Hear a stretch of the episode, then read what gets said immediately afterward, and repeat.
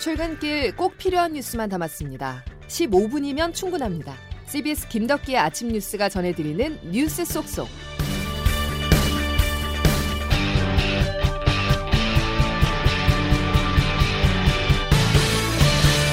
6월 10일 김덕기 아침 뉴스 시작합니다. 광주 광역시에서 철거 중에는 5층짜리 건물이 무너지면서 잔해가 시내버스를 덮치는 사고가 발생했습니다. 지금까지 9명이 숨졌고 8명이 부상을 입고 병원으로 옮겨졌습니다. 밤새 추가 수색 작업이 있었습니다. 먼저 광주 CBS 김한영 기자입니다. 광주 동구의 한 재개발 지역에서 철거 중이던 5층 규모의 건물이 무너져 내린 것은 어제 오후 4시 22분쯤 건물이 붕괴되면서 쏟아진 잔해는 8차선 도로 중 5개 차선을 덮쳤습니다. 이 사고로 인근 버스 정류장에 정차해 있던 시내버스 한 대가 매몰됐습니다. 시내버스에는 운전기사와 승객 등 모두 17명이 타고 있었습니다. 소방당국이 매몰사고 현장에 중장비 등을 투입해 긴급 구조 작업을 벌였지만 결국 9명은 숨진 채 발견됐습니다. 나머지 8명도 큰 부상을 입은 채 병원으로 옮겨져 치료를 받고 있습니다. 김석순 광주 동부소방서 재난대응단장입니다. 5층 건물이 도로 방향으로 붕괴되면서 발생한 사고입니다. 아, 이번 사고는 재개발 구역 내 건축물 철거 공사 중 건물이 붕괴되어 발생했으며 건물 붕괴의 정확한 원인은 추후 관계기관의 합동조사를 통해 발표할 예정입니다. 광주경찰은 전담 수사팀을 구성해 현장 소장 등 공사 관계자와 목격자 등을 대상으로 안전수칙 준수 여부 등을 수사하고 있습니다. CBS 뉴스 김한영입니다. 광주 철거 건물 붕괴 사고 현장에서 매몰자를 찾기 위한 수색이 밤새 있었으나 어젯밤 이후 지금까지 추가로 발견된 매몰자는 없었습니다. 소방당국은 소규모 단위 수색 작업을 이어가고 있으며 광주 경찰청은 오늘 오후 1시 국립과학수사연구원과 합동으로 현장 감식을 진행해 사고 경위를 조사할 예정입니다. 이번 붕괴 사고도 인재라는 지적이 나오고 있습니다. 가림막은 잔해를 막지 못했고 이상 징후가 감지됐지만 도로 통제는 없었습니다. 이어서 광주 CBS 조시영 기자입니다. 광주 동구 재개발 지역의 건물 철거 업체는 지난 8일부터 5층 규모의 건물 주변을 정리한 뒤 어제부터 철거 공사를 본격 시작했습니다.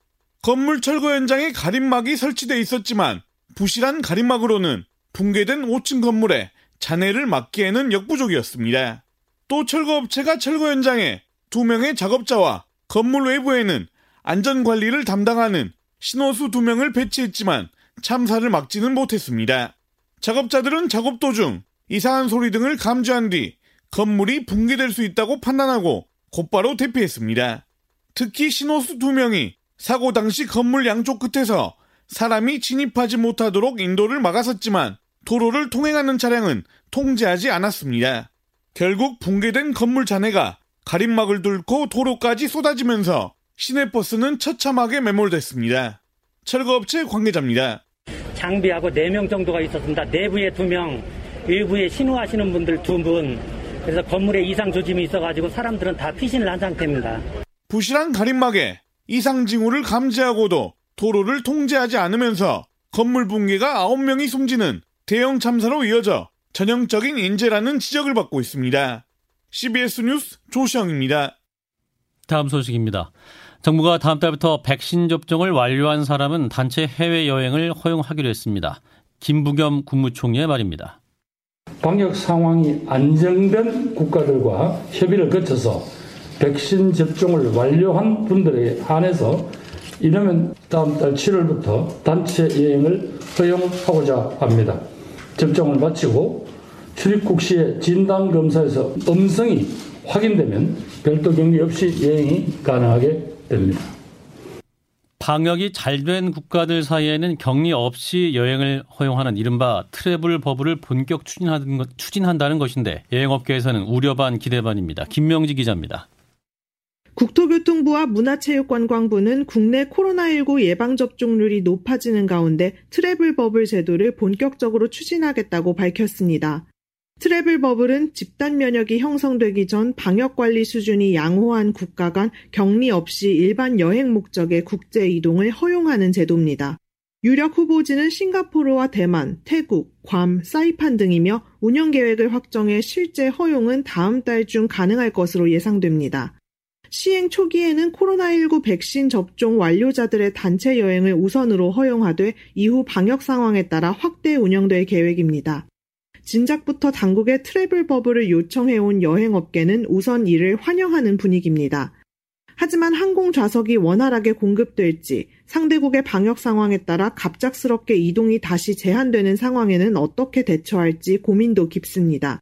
한 여행업계 관계자는 한정적인 공급에 따른 여행 상품 단가 상승과 상대국에서의 코로나 검사 방식, 비용 등이 수요의 변수가 될 수 있다는 우려를 전했습니다. CBS 뉴스 김명지입니다.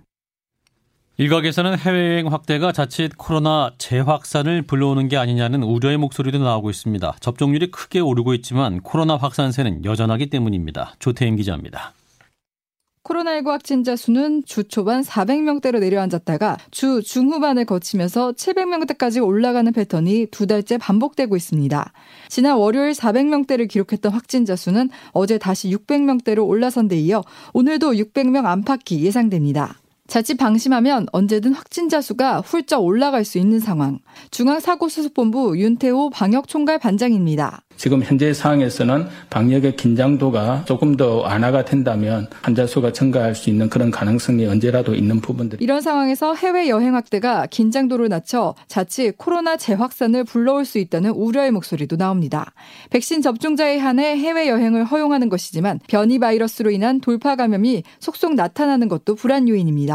정부는 이에 대해 방역 상황이 안정적인 국가들을 한정하고 동선 파악이 가능한 단체 여행만 우선 적용하는 등 제한된 범위 내에서 허용하는 것으로 충분히 관리가 가능할 것이라고 전망했습니다. 이런 가운데 정부는 내일 다음 주부터 적용할 사회적 거리두기 조정안을 발표합니다. 현재로서는 이달 말까지 현재 적용되고 있는 수도권 2단계, 비수도권 1.5단계, 5인 이상 사적 모임 금지 등의 조치가 한 번 더 연장될 것이란 전망이 우세합니다.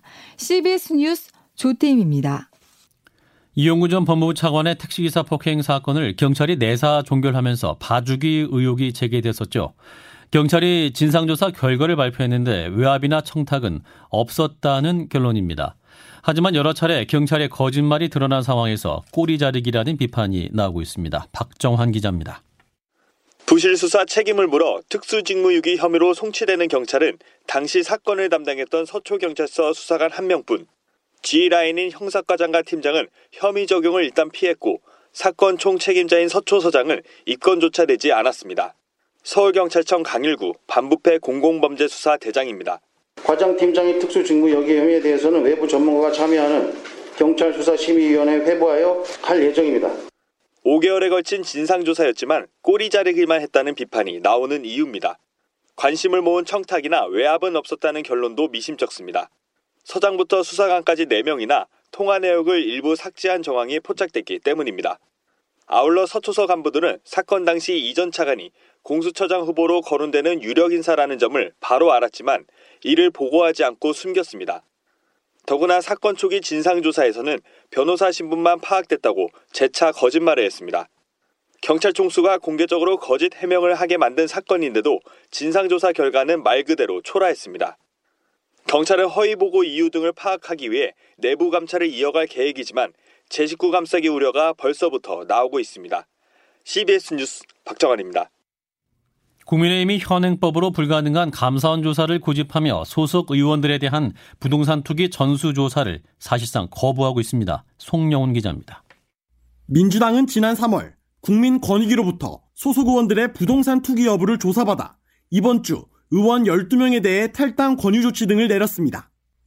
정의당과 국민의당도 어제 권익위 조사를 수용하며 본격적인 조사에 들어갔습니다. 그런데 국민의힘만 권익위원장이 민주당 재선 의원 출신이라는 이유로 조사를 거부하며 홀로 감사원 조사를 요구하고 있습니다. 하지만 현행 감사원법상 감사원은 국회의원을 감찰할 수 없습니다. 이처럼 법적 근거가 없는데도 국민의힘은 어제 감사원을 찾아가 조사를 의뢰했고 이를 두고 시간 끌기, 꼼수라는 비판이 쏟아졌습니다. 강민국 대변인은 법을 바꾸면 된다고 주장하기도 했습니다. 의지만 있다면은 어, 같이 감사원에 뭐 원포인트 법이라도 개정한다든지 해서 받아야 되지 않겠느냐. 결국 외통수에 걸린 상황에서 이번 주 금요일 뽑힐 차기 당대표의 우선 과제로 출구 전략과 대응책 마련이 꼽힙니다. 조사를 마냥 거부할 수도 없지만 당내에 부동산 부자가 많은 점을 고려하면 덥석 받기도 부담스럽습니다. 지난해 조사에서 21대 국회의원 부동산 재산 상위 10명 중 7명이 국민의힘 소속이었던 만큼 대형 악재가 터질 수 있다는 우려가 커지고 있습니다. CBS 뉴스 송영훈입니다. 야권의 유력 대권 주자로서 첫 공개 행보에 나선 윤석열 전 검찰총장이 국민의 기대와 염려 다 경청하고 알고 있다면서 지켜봐 달라고 말했습니다. 윤 전 총장은 어제 우당 이회영 선생 기념관 개관식에 참석했으며 윤 전 총장이 공개 장소에서 자신의 정치 행보와 관련해 입장을 밝힌 것은 이번이 처음입니다. 윤 전 총장 측은 이번 주 금요일 새로 들어설 국민의힘 당 지도부 구성에 따라 입당 시기를 조율할 것으로 관측됩니다. 국민 여러분께 큰 심려를 끼쳐드리게 되어 매우 송구합니다. 국방부 장관으로서 무거운 책임을 통감합니다. 서욱 국방부 장관이 공군 부사관 성추행 피해 사망 사건과 관련해 공개 사과했습니다. 하지만 당시 서 장관은 해당 사건을 단순 사망 사건으로 보고를 받았던 걸로 드러났습니다. 김영준 기자입니다. A 중사가 숨진 채 발견된 5월 22일에 사건을 처음 보고받았다고 인정한 서욱 국방부 장관. 하지만 성추행 사건과 A 중사의 사망 사건이 얽혀 있는지는 몰랐다고 답변했습니다. 예, 5월 22일 날 아침에 그 단순 사망 보고를 받았습니다. 사망 당일 날은 제가 이제 그 SNS로 상황 공유하는 그 방이 있습니다. 그 방에 그런 게 간단하게 올라와 있어서 이제 그걸 알았고. 두 사건이 연관이 있다는 사실은 극단적 선택 사흘이 지나서야 장관에게 보고된 겁니다. 5월 25일 참모총장이 직접 장관에게 보고하기 전에도 공군이 국방부에 여러 차례 보고하긴 했는데 성추행 피해자라는 부분은 왜 뺐는지가 수사를 통해 밝혀져야 할 부분입니다. 이를 위해 국방부 검찰단과 조사본부는 어제 20전투 비행단 군 검찰과 공군본부 검찰부, 공군본부 인권나래센터를 압수수색했습니다. 검찰은 성추행 사건을 4월에 송치받고도 5월 말까지 휴대전화 압수나 구속영장은커녕 피의자 장모 중사를 불러 조사한 적도 없습니다. 이런 가운데 강원도에 있는 육군의 한 보병부대에서는 대대장이 상습적으로 여군들을 성추행한 혐의가 포착됐습니다. 군은 수사 약 3주 만인 어제 피의자 B중령에 대해 구속영장을 청구했는데 대대장이었기 때문에 피해자가 더 있을 수도 있다고 보고 수사하고 있습니다. CBS 뉴스 김영준입니다. 우리의 축구 대표팀 벤투호가 카타르 월드컵 2차 예선에서 스리랑카를 크게 이기고 최종 예선 진출을 사실상 확정했습니다. 대표팀은 고향 종합체육관에서 열린 스리랑카와의 H조 5차전에서 두 골을 몰아친 김신욱과 A매치 데뷔전에서 득점을 올린 정상빈 등의 활약을 앞세워 5대 0으로 이겼습니다. 우리 대표팀은 오는 13일 레바논전에서 지더라도 골 득실에서 크게 앞서 조 1위로 최종 예선에 진출할 가능성이 커졌습니다. 1987년 6월 군사독재 항과 민주화 운동인 60민주항쟁 34주년을 맞아서 오늘 서울 용산구 옛 남영동 대공분실에서 기념식이 열립니다. 기념식에는 고 개훈재, 김근태, 강경대, 김경숙 등 민주화 운동에 헌신한 25명에게 국민훈장 모란장이 수여되는 등 모두 29명이 유공 정부 포상을 받습니다. 문재인 대통령이 오는 11일부터 13일까지 영국 코널에서 열리는 G7 정상회의에 참석한 뒤 오스트리아와 스페인을 각각 국빈 방문합니다. 문 대통령은 G7 정상회의에 참석해서 한국판 뉴딜 경험을 공유하고 보건과 열린 사회, 기후변화 주제에 대해 정상들과 의견을 나누게 됩니다. 이어서 기상청 연결합니다. 김순희 캐서 네, 오늘 아침부터 안개와 많은 구름들이 들어오면서 대부분 다소 흐린 날씨로 출발하고 있는데요. 오늘 서해상에서 북동 지나는 저기압 영향으로 이렇게 전국이 차차 흐려지는 가운데 경기 북부와 제주도는 오후부터 또 그 밖에 수도권과 충청 호남 지역은 저녁 무렵부터 비가 내리겠고요. 내일 새벽에는 그 밖에 전국으로 비가 점차 확대되겠습니다. 특히 오늘 밤부터 내일 오전 사이 강한 남풍이 유입되고 지형적인 효과가 더해지면서 제주도와 남해안을 중심으로 중심으로 시간당 30mm 이상의 매우 강한 비를 동반한 많은 비가 집중되겠습니다. 예상 강우량은 제주 남동부에 100에서 200, 제주 산간에 최고 300mm 이상의 폭우가 쏟아지겠고 그 밖에 제주와 남해안, 지리산 부근에 50에서 100, 수도권과 충청 남부에 30에서 80, 강원도에 5에서 40mm 안팎의 비가 오락가락 이어지겠습니다.